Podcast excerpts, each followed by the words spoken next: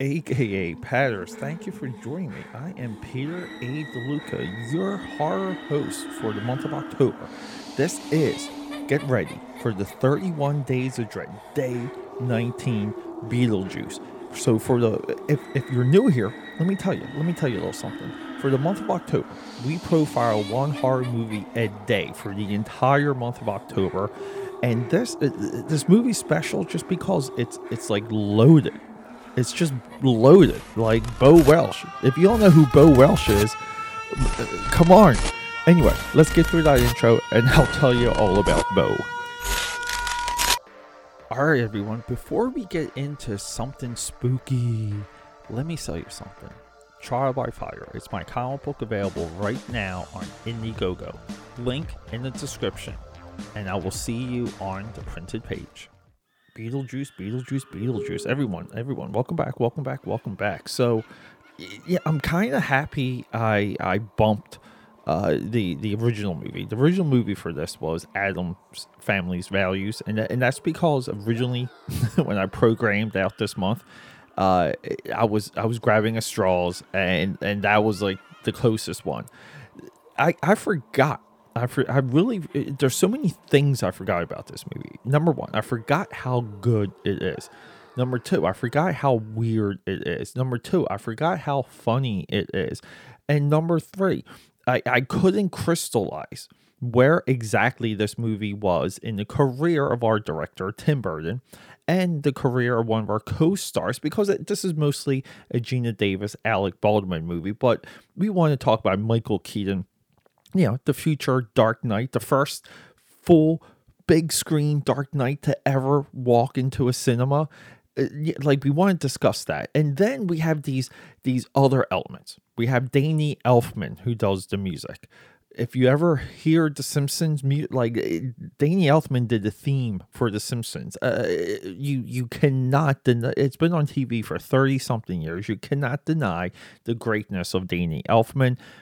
I'm a big fan of his Real Steel uh, score. Okay, so so people might be like they they, they always go through the, the the typical basic stuff with Danny Elfman. I go to Real Steel because Real Steel is like his best Jerry Goldsmith impression. Oh my God, we're talking. There's so much inside baseball here All right, and and we have guys like Bo Welch. Bo Welch is the, the, the greatest production designer in the history of movies. Okay, he became uh, a voice, a um, a uh, a force of nature in the 90s and I, you know like it, the 90s was everything okay?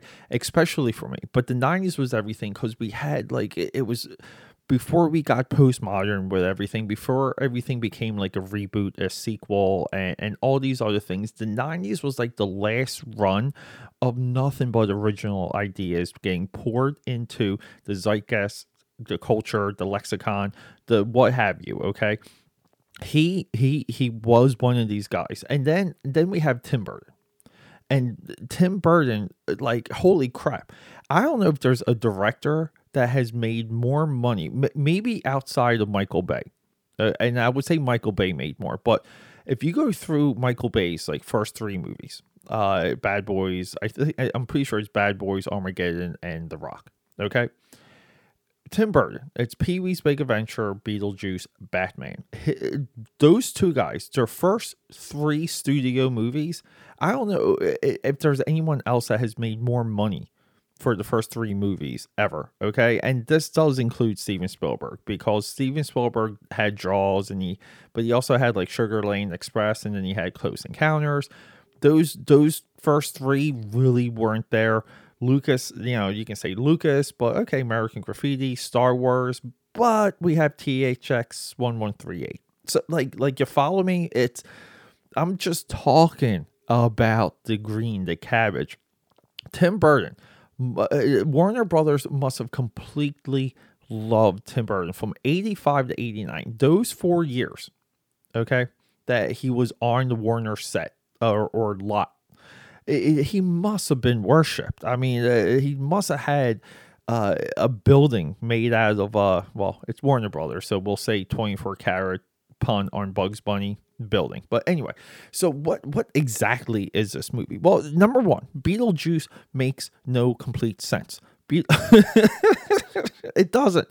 This movie, the logic within this movie and the rules being established are they're they're too broad, they're not exact, and the the plot moves things along to the point that we we make assumptions and we go along with it. Now, the mastery of the filmmaking, we're we're talking everything. Everything fires on all cylinders when it comes to Beetlejuice.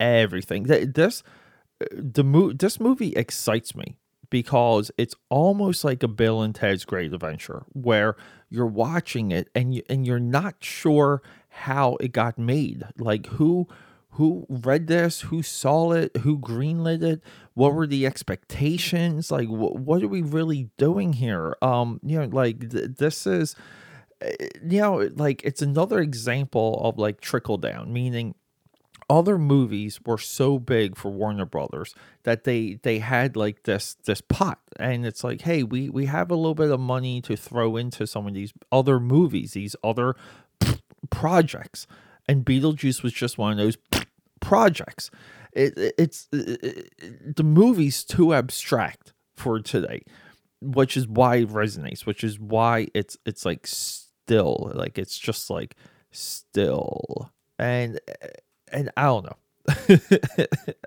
I just I get so crazy uh trying to design like a path of conversation when it comes to this. Same as Bill and Ted's. But yeah, but it's it's another good example when people say studios d- don't want to make experimental, don't want to make big movies, don't want to make this and don't want to make that.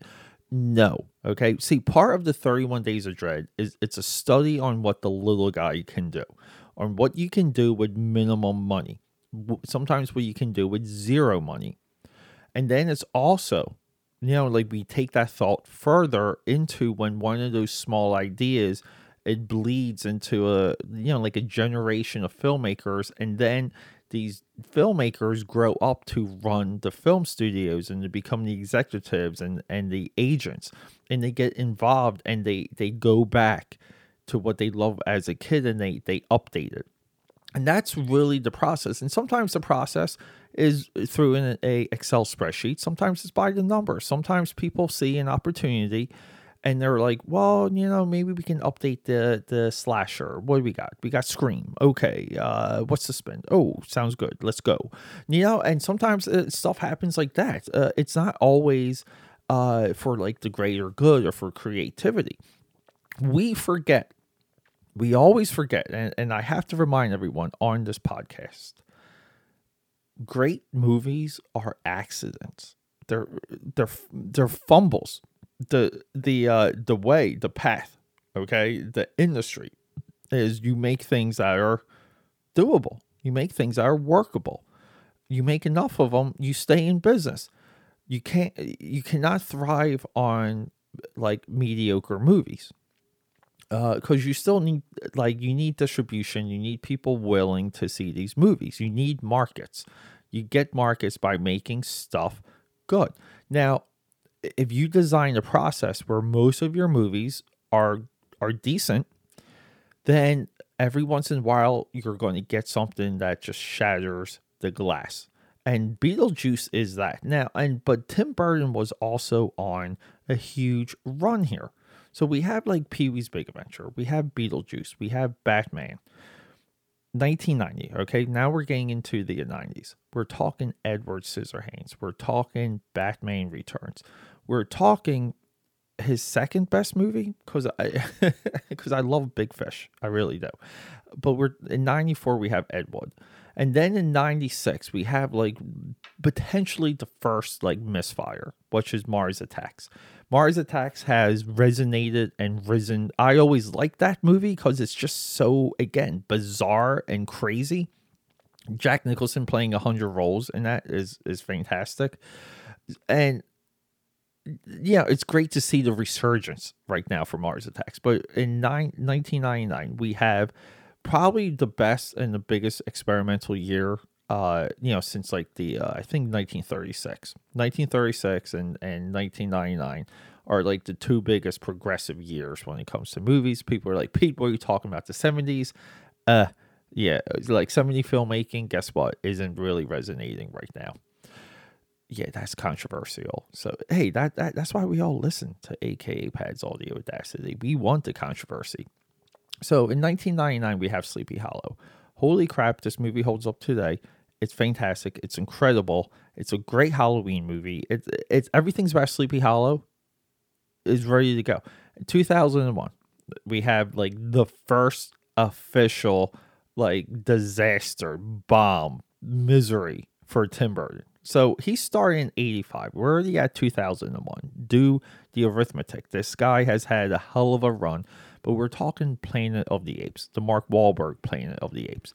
People love to shit. I, I don't like to curse a lot on here, but people love to shit on the 2001 Planet of the Apes.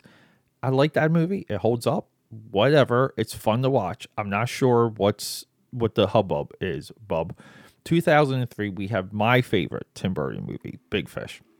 And in 2005, we have this um like update uh reintroduction of Nightmare Before Christmas by 2005.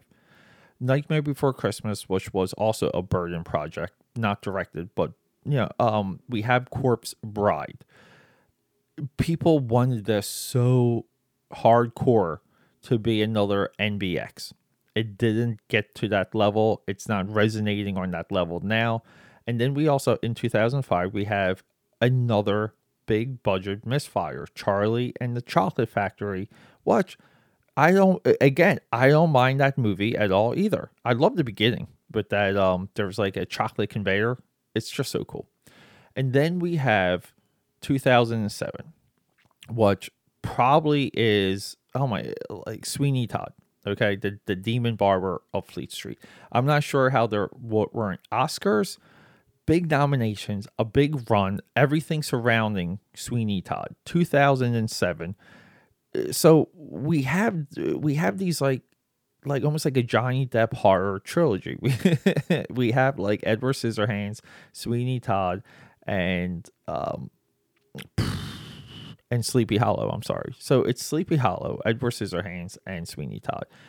How amazing is that? So 2010. 2010 he's he's finally he's finally look look you got to work your way around town but 2010 he's finally with Walt Disney and he this is a part of this rise in Disney you know to where they're realizing live action interpretations of their animated classics are doing something 2010 he does Alice in Wonderland I can't tell you how many times people were scrolling through my Disney Plus and they selected Alice in Wonderland. At least four separate people, four separate times, select Alice in Wonderland in 2010. And then in 2012, we have another misfire animation, black and white, and not animation. Frankenweenie was Tim Burton's short film. Uh, you I haven't seen it. I haven't seen it, but uh, you know, it's not resonating already. Whatever. Uh, I just think eventually it will, just off of title alone. And then we have Dark Shadows, 2010. That's a studio movie. I mean, uh, you know, Tim Burton is still, he always says he's a studio guy. He takes assignments, which is, again, shows you how powerful he is as a creative force. 2014, we have a movie called Big Eyes. Now, this is on my list for another reason. Big Eyes is on the list for my uh, artist movies. It's a movie about an artist it's on my list. I've been wanting to do a week's worth of artist movies that might follow the 31 Days of Dread for November. And then we have uh I don't know, he, he Miss Peregrine's Home of Particular Children. Uh, I uh, I can't even tell you anything about that movie. And in 2019 we have Dumbo. Uh, I watched a chunk of Dumbo on Disney Plus. Uh, yeah, uh, working my way through it, um, kind of forgot I was watching it, which is a bad sign, but haven't finished it. Can't say much. Look, I can watch Frankenweenie and Dumbo and like report back, but that's relatively the career of Tim Burton. Now we will we can easily say, look, his his last, oh my god, like I'm I'm not even sure, like 2010, like Alice in Wonderland brought him back. You know, like that movie was big enough to to bring a sequel. okay, so since 2010, maybe it's it's been a little bit since we've had a Tim Burton movie. But then again, uh, people age. and look, look, let's talk about Bo Welch real quick. Lost Boys, Beetlejuice, Ghostbusters 2, Edward Scissorhands, Joe versus the Volcano. That's right. Grand Canyon, Robert Altman, Batman Returns, Wolf, Little Princess, nominations, uh, and Oscar. The Birdcage, 96, uh, nominations. Uh, did he win? Uh, no, he was nominated. Men in Black nominated. Primary colors: Wild West, Men in Black Two, Thor. Uh, you know, Men in Black. They brought him back for Men in Black Three. So, like, as a production designer, this dude's rock and rolling. Production designers also too. Like, they work by assignment. He fell into that Burton like vein crevice canyon, but at the same time thrived in it, same as Danny Elfman. Now, real quick, we gotta go through Michael Keaton going into Beetlejuice. Michael Keaton had like a really a great run. And I want to say the the Burton collaboration somewhat derailed Michael Keaton's career, but Michael Keaton also was a comedy actor that no one knew what to do with after uh, Batman. No one knew what to do with him. But look, we're talking Night Shift, Johnny Dangerously, Gung Ho, The Squeeze, she's having a baby. Then we're at Beetlejuice. Clean and sober, underrated drug addiction movie. The Dream Team, underrated. Batman. Okay, and here we go. We have he tries to go into he tries to broaden his reach. Pacific Heights, One Good Cop, and then he's back for Batman Returns. 94, he's in a movie called The Paper. Ron Howard movie. Fantastic movie. That's one of my favorite Ron Howard movies. And then at that point, they they go big with him. 96, he's back with comedy because it's been a while now. Multiplicity, my sister loves that movie. And then from 97 down, we really don't get anything until Birdman. but okay, everyone. Um, I, I can keep going. Beetlejuice, it's it's a special classic. I'm so happy that it got included with this year's 31 Days of Dread just because uh, there was so much I was reminded of. You know, like it was almost enlightening watching this movie. I'm probably going to watch it again after this. Uh, I'm going to watch it between everything. So tomorrow, day 20, we're doing uh, black exploitation movies. We're doing Blacula, and then we're doing Vampire in Brooklyn. Oh my God, both of those movies, there's so much to discuss. We're going to get into it. Get ready for Blacula tomorrow. Rock and roll, and thanks for hanging out with me quick announcement. Quick announcement. So this episode is dedicated to my father, R.I.P. Tony DeLuca, Tony Ironfeet. We love you and we miss you every single day.